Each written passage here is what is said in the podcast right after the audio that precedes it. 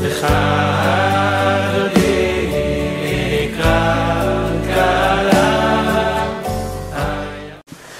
טוב, צפרא טבא, לכל לומדי צפרא טבא שלנו. בעוונותינו שוב פעם נכנסנו למגבלות כאלה ואחרות, לשמור על בריאותנו, בריאות התלמידים. פה בישיבה יש כבר הדבקה כזאת או אחרת, ולכן אנחנו משתדלים להיזהר ולהישמר. נשמרתם מאוד לנפשותיכם, חלק מהלוחם. אנחנו היום נעסוק בעזר השם בדין תפילה במניין.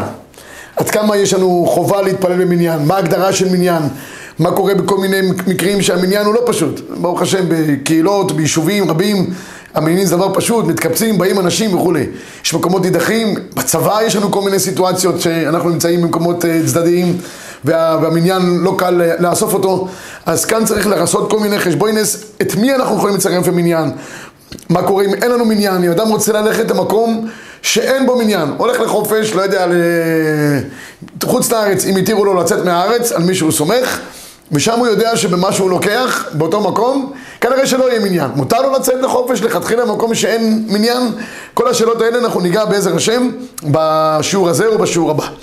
אז ככה, קודם כל, אנחנו, הנחת היסוד הפשוטה שלנו בהלכה, שכל דבר שבקדושה חייב שיהיה בו מניין. כך אומרת הגמרא מסכת ברכות, אמר רבא בר אבא, מניין שאין היחיד אומר קדושה, שנאמר ונקדשתי בתור בני ישראל. כל דבר שבקדושה לא יהיה פחות מעשרה. זה הרעיון. מאיפה לומדים את זה אומרת הגמרא? הגמרא אומרת ברכות כ"א, מגזרה שווה שנאמר ונקדשתי בתור בני ישראל, וכתיב ייבדלו מתוך העדה הזאת, מה להלן עשרה? אף כאן עשרה. גזירה שווה זה נקרא תוך תוך. ונקדשתי בתוך בני ישראל. ייבדלו מתוך העדה הרעה הזאת, כך נאמר אצל, ה, אצל המרגלים. וכיוון שאנחנו עושים גזירה שווה של תוך תוך, מה העדה היו שם עשרה? תוציאו את יהושע ואת כלב, נשארו עשרה ש- ש- שלוחים שהלכו לארץ ישראל ורגלו אותה. ממנו נוצר מצב שכל מקום שקודש ברוך הוא, אנחנו צריכים להקדיש אותו. ונקדשתי בתוך בני ישראל, צריך שיהיה בו עשרה. ככה הרמב"ם מפרט בהלכות תפילה, וכן לא יהיה אחד מברך בקראת שמע בקול שומעים ועונים אחריו, אלא בעשרה. אין אומרים קדיש אלא בעשרה, אין אומרים קדושה אלא בעשרה, נשיאת כפיים עשרה, וכל דבר שבקדושה כותב הרמב"ם לא יהיה אלא בתוך העדה מישראל, שנאמר ונקדשתי בתוך בני ישראל. הרב סולובייצ'יק אומר דבר נפלא מאוד, אומר הרב סולובייצ'יק בשיעורים שכתב לזכר אביו, אז הוא אומר שעשרה מישראל זה הנציגות של כלל ישראל, והקדוש ברוך הוא רוצה להתקדש ולהתפאר בתוך המצב שהוא יושב בתוך עמי, בתוך עמי אנוכי יושבת. איפה זה נקרא בתוך עמי? המינימום של העם שמקדש את שמו של הקדוש ברוך הוא, זה דווקא בעשרה. ולכן כיוון שהעשרה מייצגים את כלל ישראל, הם למעשה השליחים של כלל ישראל, אז לכן אומר הרב סולובייצ'יק, אין עשרה מהווה חטיבה מסוימת המתירה אמירת דברים שם את עצמה, אלא היא באה מכוח נציגות כלל ישראל. כוח הנציגות מתיר לעשרה להגיד דבר שבקדושה. מצוין. עכשיו אנחנו ניגע בדבר נוסף, האם באמת תפילה במניין זה חובה או שזה רק מעלה? אופציה יותר טובה. כי מעיקר הדין, אדם לא עלינו שהוא חולה. עכשיו אנשים נמצאים בבידוד, המונים נמצאים עכשיו בבידודים. מה יעשו? הם לא יכולים להתפלל במניין, אז מה, לא יתפללו? אם אין מניין אין תפילה, פשוט ברור שהם מתפללים. מתפללים ביחיד. זאת אומרת שיש יחידים כבסיס של תפילה להתפלל ביחיד. אז עכשיו, שאני הולך להתפלל במניין, אני רץ לחפש מניין כל פעם כדי שנוכל להתפלל בצורה האידיאלית. האם זה נחשב חובה עליי ללכת להתפלל במניין? או שזה נחשב כמעלה יתרה. למה? כי הגמרא מסכת ברכות אומרת שמי שמתפלל במניין, אז הקדוש ברוך הוא לא מואס תפילתם של רבים, שנאמר אין אל כביר לא אימס. והגמרא אומרת גם שמתי זה שעת רצון? בשעה שהציבור מתפללים. וידוע לכולנו מעלת הציבור, שאם אדם מתפלל ביחיד, בדרך כלל גם בודקים אותו באופן, באופן יחידני, וכשאדם פותחים לו את התיק באופן יחידני, כשהוא יצא מזה טוב, הסיכויים הם קלושים. אבל כשאדם מתערבב עם הציבור, והציבור בדרך כלל יש לו כוח בפני עצמו, כמו שכתב כבר משנה ברורה גם בהלכות יום הכיפורים, שכלל ישראל ודאי יצאו זכאים בדין, זה הרעיון גם של ארבעת המינים. ממילא, כיוון שיש לציבור כוח מיוחד, אז מן הראוי שאדם מתפלל עם הציבור ביחד. האם זה חובה או לא חובה? פה יש לשון מאוד מעניינת במחבר. אחרי שהגמרא מפארת ומשבחת את העניין של תפילה בציבור, המחבר מביא לשון שדורשת עיון, דורשת בירור בעניין הזה. המחבר כותב באורח חיים סימן צדיק, ישתדל אדם להתפלל בבית הכנסת עם הציבור. לשון המחבר, ישתדל, לא מצווה, לא חובה, ישתדלס, ישתדל. ואם הוא אנוס, שאינו יכול לבוא לבית כנסת, יכוון להתפלל בשעה שהציבור מתפללים, וכן אם נאנס ולא יתפלל בשעה שהציבור יתפללו, לכל הפחות שיתפלל בבית כנסת. שלוש מדרגות שבמחבר. השתדלות רצויה מאוד להתפלל בבית כנסת, במניין. דבר שני, אם אתה לא יכול להתפלל במניין, תתפלל בשעה שהציבור מתפללים. כל אלה שנמצאים בבידוד או במקומות שהם לא יכולים כרגע להתפלל בגלל חול ודברים אחרים, אז במקרה כזה לפחות יכוונו את תפילתם לתפילה שנמצאת באזור שהם נמצאים, שתפילתם תעלה עם תפילת הציבור, ככה לא בצורה פרטנית ויחידנית. והדבר השלישי, גם אם כבר עבר זמן המניין ואין יותר מניינים באותו מקום, אני אומר שיכוון לאיסקוביץ', שם עשרים וארבע שעות ביממה, מסתום מהתפילה שלו באיזשהו מקום תעלה למעלה. אבל גם כשהוא מכוון לאיסקוביץ' או למקומות כאלה ששטיבלחים, שתמיד שם המניינים, לכל הפחות שיתפלל בבית כנסת. יש מעלה להתפלל בבית כנסת. מקום שהכתלים ספוגים תפילה, מענת המקום היא גדולה יותר. זה, זה מה שאומר המחבר. נחזור לדיוק שבו עשינו, המחבר נקט, השתדל אדם להתפלל במניין. זאת אומרת, זה לא חובה. האמנם זה כך, הרב פיינשטיין, באגרות משה, דן בדברי המחבר, הוא מבאר בהם פשט חדש לגמרי. אומר הרב פיינשטיין, ברור פשוט, שאדם חייב להתפלל במניין. מה זאת אומרת? אם יש לך מניין, חייב להתפלל במניין. אז למה המחבר כתב השתדל? אומר הרב פיינשטיין, כיוון שגם בתפילה במניין, עד כמה אדם צריך לרוץ כדי לחפש מקום של מתפללים במניין, יש לזה מגבלה. מה המגבלה? על פי ההלכה אתה חייב לחפש עד מרחק של שמונה עשרה דקות מהאזור שבו אתה חי. עד מיל, כך אומרת הגמרא.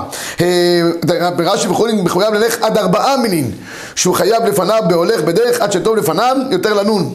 וגם מחויב לחזור לאחריו עד מיל. לפניו ארבעה מילין ולאחריו מיל. ומזה מובן שעד מיל מחויב ללך אף שהוא בביתו. אומר הרב פיינשטיין, אם אומרים לך שעד מיל אתה חייב ללכת אפילו שאתה בביתך, משמע שזה חובה. אז אתה לא יכול להסביר במחבר עניין של, של רשות. אז מה המחבר אמר לשון של רשות? מבאר הרב פיינשטיין שהלשון של רשות, הכוונה היא לעשות איזשהו שיקול דעת, עד כמה אתה באמת יכול להגיע למקום של המניין שנמצא באזור שלך. זה אתה צריך לעשות השתדלות, אם אין לך מניין טבעי באזור שלך, עד כמה השתדלות אתה צריך לעשות כדי להגיע למניין שהוא מקום מרוחק יותר. זה הלשון של המשתדל, אומר, אומר הרב פיינשטיין. אני קורא את זה שלנו, לכן אמר, השתדל אדם, והכוונה שלא יקל לדמות כל תיחה לתיחה, דיבטר יותר ממין, אלא יחמיר בהרבה פעמים, שלא יהיה לו ברור שהוא תיחה גדולה. דצריר שידון בכובד ראש על זה. אדם רואה שקצת אה, קשה לו להגיע למניין, באזור שלו כבר אין מניין, עכשיו ניסוע ליישוב אחר סמוך, או לנסוע לאיזה עיר שיש בה בכל אופן מניין. יש בתי מדרש שיש בהם קביעות מניינים כל רבע שעה, אבל עכשיו הוא יתעכב בגלל זה וכולי. על זה אנחנו אומרים המחבר, בחלק הזה, השתדל לעשות חשבון אמיתי כדי להתפלל בסופו של דבר למניין. לכן הרב פיינשטיין מחלק את זה לשני חלקים. אחד, חובה על האדם לכתחילה להתפלל במניין, נקודה. כשיש מרחקים להגיע למניין, השתדל האדם לעשות החשבון הנכון והאמיתי, כדי שבסופו של דבר יתפלל במניין. ערוך השולחן גם מבין באופן פשוט שיש חובה להתפלל במניין, והוא כותב ממפורש ערוך השולחן, אדר ביישוב תוך מין למקום שמתפללים עשרה, חייב ללך בכל יום בבוקר וערב להתפלל בציבור. כמו שאמרנו קודם, אפילו יש מרחק מיל, אתה חייב בכל אופן ללכת להתפלל בציבור. אלא מאי, הוא בסוף דבריו אומר ערוך השולחן, כדרכו בקודש כרב קהילה שידע להנהיג את עדתו על מי מנוחות, אז הוא כותב, ועכשיו שאנחנו רואים שיש ציבור שלא מקפידים על תפילה במניין, הוא אומר כי הם רצים כנראה לעבודתם, וכשרצים לעבודתם הם הולכים לפרנס את בני ביתם. והגמרא בכתובות כבר אומרת בדף, בדף נון, שמצווה שהאדם לפרנס את בני ביתו זה בכלל מצוות צדקה, שנאמר אשרי עושה צדקה בכל עת, זעזן את בניו ובנותיו מעד גיל שש. זאת אומרת, יש אנשים שסומכים על זה שמדלגים על מניינים כמעט שנמצאים תוך כדי עבודתם, והם, והם הולכים לעשות צדוקה עם בני ביתם, להתפרנס. אז זה דבר שאפשר להביא אותו כ- ככולה בסיטואציות מסוימות, אבל כעיקרון ודאי כל הפוסקים סוברים שלכתחילה האדם חייב להתפלל במניין. האמת היא שהחלק הזה אני אסיים אותו בדברי הרמב"ם. המחבר בדרך כלל הוא צמוד לדברי הרמב"ם, וכנראה שלשון המחבר רק קצת אה, אה, נתונה לדיון ב- ב- ב- בעניין הזה של תפילה במניין, כנראה נלקחה קצת מדברי הרמב"ם. למה? כי הרמב"ם כותב בהלכות תפילה בפרק ח' הלכה א', תפילה בציבור נשמעת תמיד, אפילו היו בהם חוטאים, אלא הקדוש ברוך הוא מועז בתפילתם של רבים. לפיכך צריך האדם לשתף עצמו עם הציבור, לא יתפלל ביחיד כל מה שיכול להתפלל עם הציבור, ולעולם ישכים אדם יערי לבית כנסת, שאין תפילתו נשמעת בכל עת, וכל מי שיש לו בית כנסת בעירו, אינו מתפלל בו נקרא אדם רשע. הרמב"ם נותן יותר צדדים, הייתי אומר, אה, אה, של מעלות טובות להתפלל במניין, ישתדל, ישכים ולא יתפלל ביחיד כל זמן שיכול להתפלל עם הציבור. אין לשון חובה ברמב"ם, וייתכן שהמחבר נקט בלשונו ישתדל אדם להתפלל במניין דווקא מלשון הרמב"ם. להלכה למעשה, רבותיי, נסכם את העניין. ודאי פשוט וברור שמי שיש לו מניין מזומן במקום שהוא נמצא בו חייב להתפלל במניין, כי מעלתה גדולה ביותר, ואף לחלק מהפוסקים זו חובה להתפלל במניין. במידה ויש לאדם קושי כזה או אחר, כפי שאמרנו, עד שמונה עשרה דקות הוא צריך להשתדל ללכת להתפלל במניין, אלא אם כן יש לו איזשהו תירוץ טוב למה לא להתפלל במניין, כמו שהביא ערוך השולחן, במקרה ואדם רץ לפרנסתו ויגרם ממנו את פרנסתו, יפטרו אותו חס ושלום, ואז לא יהיה לו להביא טרף לבני ביתו, שם יש מקום לשקול ולהקל בעניין. ייתכן שגם בעניין הזה של ללכת למקומות שבהם אדם רוצה לפוש ולנוח, לכתחילה צריך לחפש מקומות, גם אם אדם הולך בחול על פי יתרים כאלה ואחרים לצאת מהארץ, שיחפש מקום שבו יש מניין, שלוש תפילות ביום, שחרית מנחה ערבית. אבל אם יש מקום מסו... מסוים שאדם צריך להגיע אליו כי יש שם טיפול רפואי מיוחד, לא יודע, עושים לו שם איזה סיכות, מכניסים לו סיכות למוח באופן אה, מאוד ייחודי, וזה ירפא אותו מסכרת, מלחץ דם, כל מיני דברים כאלה ואחרים, ושם אין, אין, אין מקום שיש מניין, והמקום, לא יודע, גורם שאין לו רפואה יתרה, זה תירוץ. ולמקום כזה אדם יכול ללכת, אבל לכתחילה להביא את עצמו למקום שאדם במשך כמה ימים מתפלל בלי מניין, הדבר אינו נכון ואינו ראוי, וראוי שיתייעץ לפני כן עם מורה הוראה, האם במקרה הייחודי שלו, שהוא צריך להתנתק ממניין, מכלל ישראל, למשך תקופה מסוימת, האם הדבר הזה נכון או לא נכון על פי ההלכה, על פי הביאור שאמרנו קודם. הרב, זה גם שיקול לבחירת עבודה? כלומר, אם אני עכשיו צריך לבחור מקום עבודה, להחליט...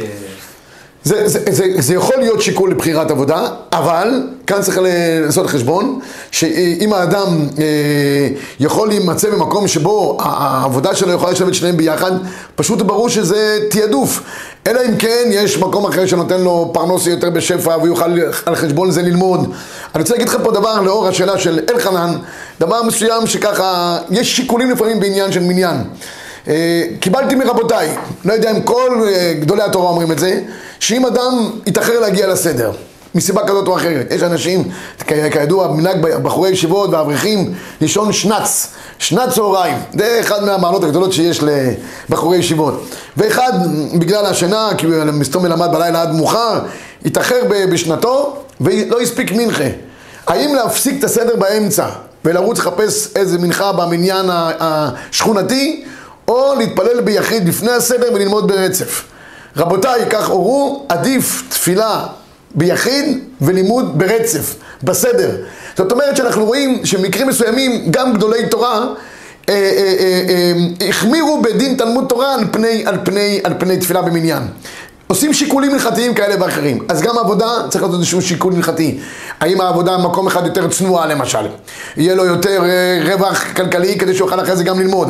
ואז זה יעבור על חשבון תפילה במניין. ייתכן שצריך לשקול את העניין הזה.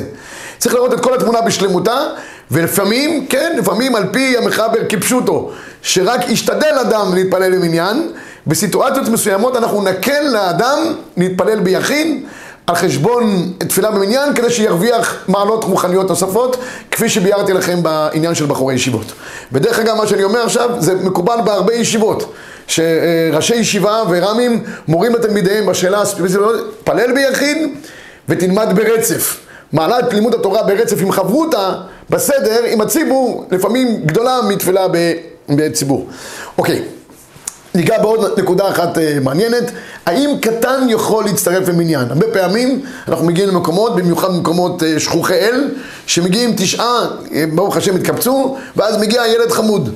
אם כמובן זה ילד שמגיע והוא מובל בעגלה, אז חוץ מהבייביסיטר שההורים עושים על חשבון הבית כנסת, שזה לא, אני צריך לדון בעניין הזה, האם בית כנסת יכול לעבוד גן ילדים בשבתות בבוקר, או בכל מיני סיטואציות אחרות שאנשים רוצות לישון, זה לא נדון כרגע. אבל מדובר על שמביאים איזה ילד, והילד כבר נראה מתבגר, וכולם מסתפקים, האם הוא כבר בר מצווה או לא בר מצווה, כולם שואלים אותו, בר מצווה, בר מצווה, אז הוא אומר, עוד לא, אז כולם מאחלים לו, בעזרת השם, בקרוב ממש, וחתן. אז השאלה היא, האם ילד כזה יכול להצטרף לתשעה מבוגרים כדי להשלים למניין? אז יש טור, הטור בטור, באורח חיים כותב, כל דבר שבקדושה, כגון קדיש, קדושה, ברוך הוא, אין אומרים אותו פחות מעשרה, ואלו העשרה, כל המניין צריכים להיות בני חורים, גדולים שהביאו שני שערות, צריך להיות שני, כמה מעלות, קודם כל הם צריכים להיות בני חורים, בני חורים הכוונה היא לא עבדים באופן הפשוט, או בני חורים מכל מיני עול אחר שיש על כתפיהם, והם צריכים להיות גדולים. מה המשמעות של הגדולים? אומר הטור, שהביאו שתי שערות. למה הטור צריך לציין את העניין של שני שערות? כי כידוע לכולנו, ישנם שני צורות של התבגרות על פי ההלכה. יש אחד שמתבגר בשנים, יש אחד שמתבגר בסימנים. מה ההבדל שיש בין שנים לבין סימנים?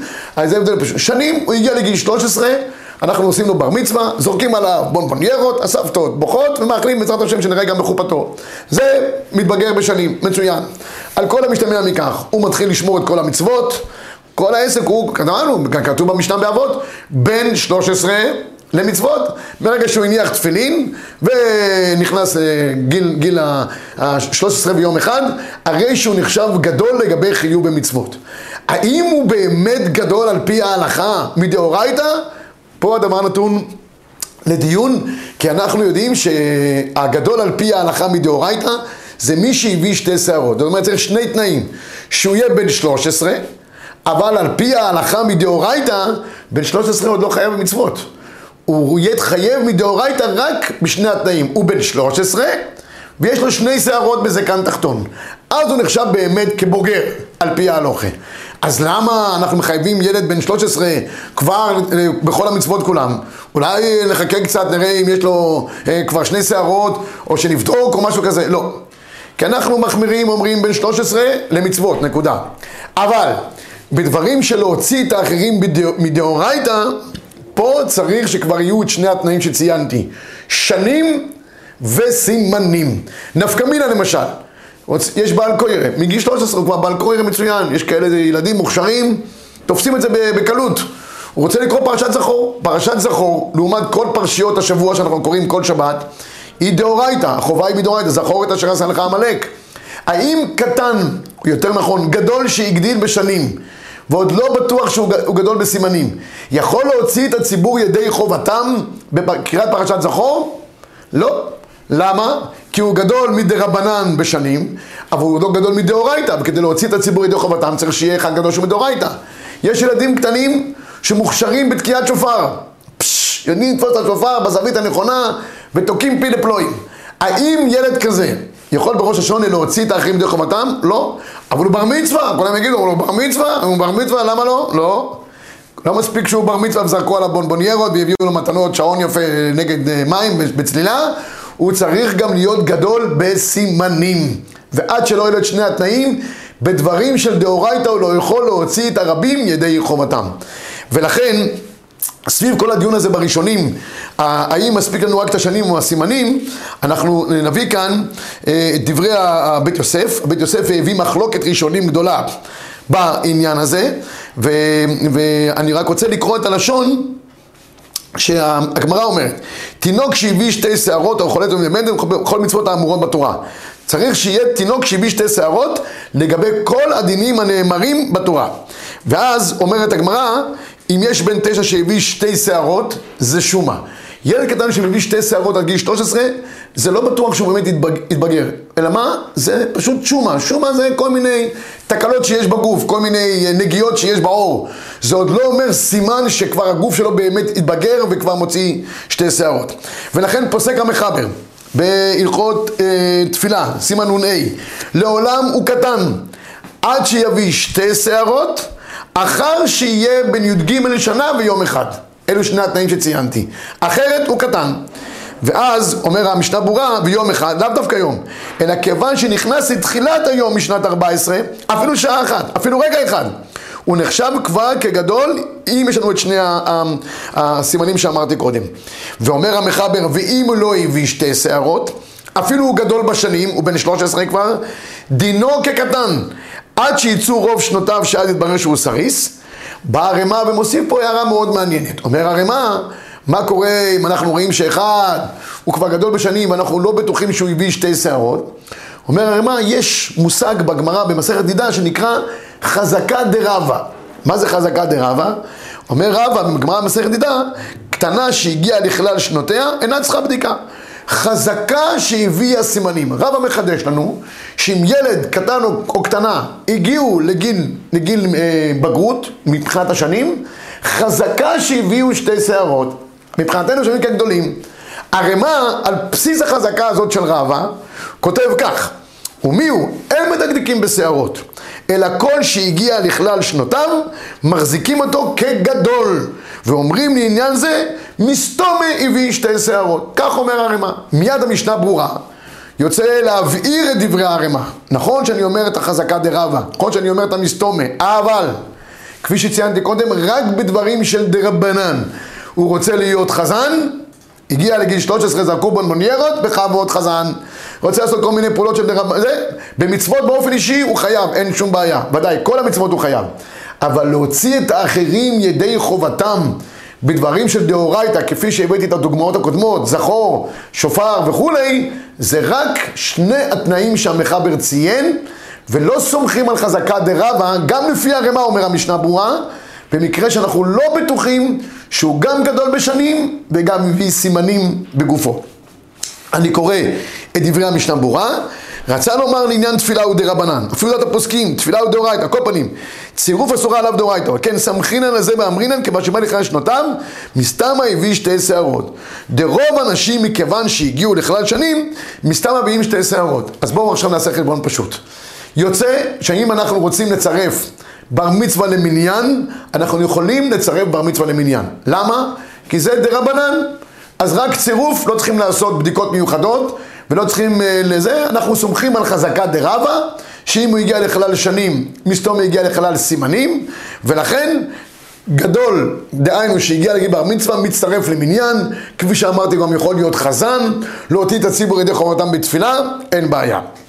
אבל, אם אנחנו רוצים ל- ל- ל- לקחת את הקטן הזה, שהוא יצטרף איתנו אם הוא ספק או בנדגים ונמלם, עניין הצטרפות המניין, אבא דרבנן ואפשר להקל. כן? ככה אנחנו מציינים הלכה למעשה. אז כל מי שהגיע לבר מצווה מצטרף באופן אוטומטי למניין ו- ו- ויכול גם להיות חזן. אבל מעבר לכך, לא עד שיהיה לנו דברים, למשל יש דיני, דיני חליצה או שאר דברים אחרים, עד שלא ברור לגמרי שהוא בין שלוש עשרה שנים וזה, לא, לא יכול את זה. יש עוד דיון אחד מעניין בפוסקים, שאנחנו ניגע בו בדקות קרובות, זה לגבי לצרף באמת קטן, לא אחד שהגיע לגיל שלוש עשרה, קטן ממש, האם ניתן לצרפו למניין? שלוש עשרה, אמרנו שאפשר להקל, מה קורה עם קטן? גם על זה יש דיון. באופן פשוט, לפי המחבר, אין אפשרות בשום אופן. המחבר אמר שאנחנו חייבים שיהיה לנו את גם שנים וגם סימנים. אלא מאי, יש מי שרצה לומר בדברי התוספות, על פי רבינו תם, שאני אני קורא את הלשון של התוספות, כי על פי דלית חטאי בכל הנשמע, דמי הוא הלכה כרבי שם, דבר קטן, ממש, עושים אותו סניף לעשרה, והוא הדין לתפילה דקטן מצטרף, ודי קנמי דפריך עלי מעשה דרבי ידע שהיה לתפילה. אז אומר התוספות, על פי רבינו תם, שיש מי שרצה לסמוך על שיטת רבי יהושע בן לוי בגמרא מסכת ברכות, שתשעה ועבד וקטן מצטרפים לעשרה, עושים אותו סניף לעשרה. הפוסקים דנים בדבר הזה בעריכות, יש כאלה שרצו להגיד שאותו קטן יכול להיות סניף לעשרה, בתנאי שיהיה לו איזה חומש שהוא יחזיק איתו בידו. רבינו תם יצא נגד הדבר הזה ואמר, חומש זה לא יכול להועיל, רק יש מי שסובר כמו שיטת, שיטת הרבי יהושע בן, בן, בן לוי. למעשה רבותיי, אומר בית יוסף, אנחנו לא מצרפים אף קטן, יש אומרים שמצרף לתפילה עד שיהיה גדול ממש. ולזה דעתי נוטה, וכן כתב הרייבד, וכך הם דברי רבנו שכתב שצריך כולם בני חורים, גדולים שהביאו שתי שערות, וכן פסק הרמב"ם. לפי רוב שיטות הראשונים, קטן, אפילו שהוא קצת גדול, זאת אומרת התבגר, אבל לא הגיע לכלל שנים, שנדגים שנים, בשום סיטואציה הוא לא יכול להצטרף למניין. כך גם פוסק המחבר. אומרים קדיש, אין אומרים אותו פחות מעשרה, סחרים, בני חורים, גדולים, שהביאו שתי שערות, הוא הדין לקדושה וברחו. יש מתירין, אומר המחבר, לומר דבר שבקדושה בתשעה בצירוף קטן, שהוא יותר מבין שש ויודע מתפללים, לא נראים דבריהם לגדולי הפוסקים. כמו שאמרתי, יש שיטות כאלה, הבית יוסף מציין אותם גם, רבנו תם גם מביא, אבל למעשה לא סומכים על זה. והוא הדין דעבד ואישה הם מצטרפים. אומר הרמה, ואפילו על ידי חומה שבידו, אין לצרפו. מיהו יש נוהגים להקל בשעת הדחק? הרמה אומר בדבר מעניין, קטן לא, מצטרף. אם שים לו, תשים לו חומש, יש ראשונים שטוענים שאפשר לצרף אותו, אז אומר הרמה, בשעת הדחק הדבר אפשרי. כך יוצא מדבר הרמה, זאת אומרת שלאשכנזים, לפי הרמה בסיטואציות מסוימות של דחק, כך קטן מעל גיל שש, תושיב אותו, תן לו חומש ביד, הוא מצטרף לתשעה גדולים, מדובר רק על אחד בלבד. כך יוצא לפי דברי הרמה. אבל המשנה ברורה במקום, מיד יוצא חוצץ נגד הרמה. אומר, נכון שהרמה מביא את זה, אבל מביא את הלבוש ומביא עוד, עוד פוסקים שלא נוהגים לצרפו אפילו בשעת הדחק. ובזמננו נוהגים לצרף קטן ידי חומה שבדור, מיהו דווקא לשמוע ברחו וקדיש שהוא חיוב. אבל קדיש האחרים שמח לא יאמרו, והרבה אחרונים מחמירים שלא לצרף שום קטן. אומר המשנה ברורה, היו כאלה שכן צירפו אותו, לדברים מסוימים עם החומה שבידו. למעשה, רבותיי, לא מצרפים קטן שום דבר, אפילו בשעת הדחק, עד שיושלם לו י"ג שנים. וכך הלכה למעשה בכל קהילות ישראל, לא מצרפים קטן למניין עשרה. אפילו עם חומש, אפילו עם טלית, אפילו שכבר יש לו תפילין, זה לא יעזור. קטן אינו מצטרף, נקודה. אם יש מקומות נידחים, אשכנזיים, ששם יש תשעה מבוגרים, ובאופן קבוע יש אחד קטן, שהוא כבר התבגר קצת ויכול לתפוס חומש, צריך לשאול באופן ספציפי מורה הוראה. אבל כעיקרון, אם גם יש לחץ באיזה מניין, נו, וכבר הגיע הקטנצ'יק, אז אמרו, יאללה, בוא, בוא נצרף אותו. לא.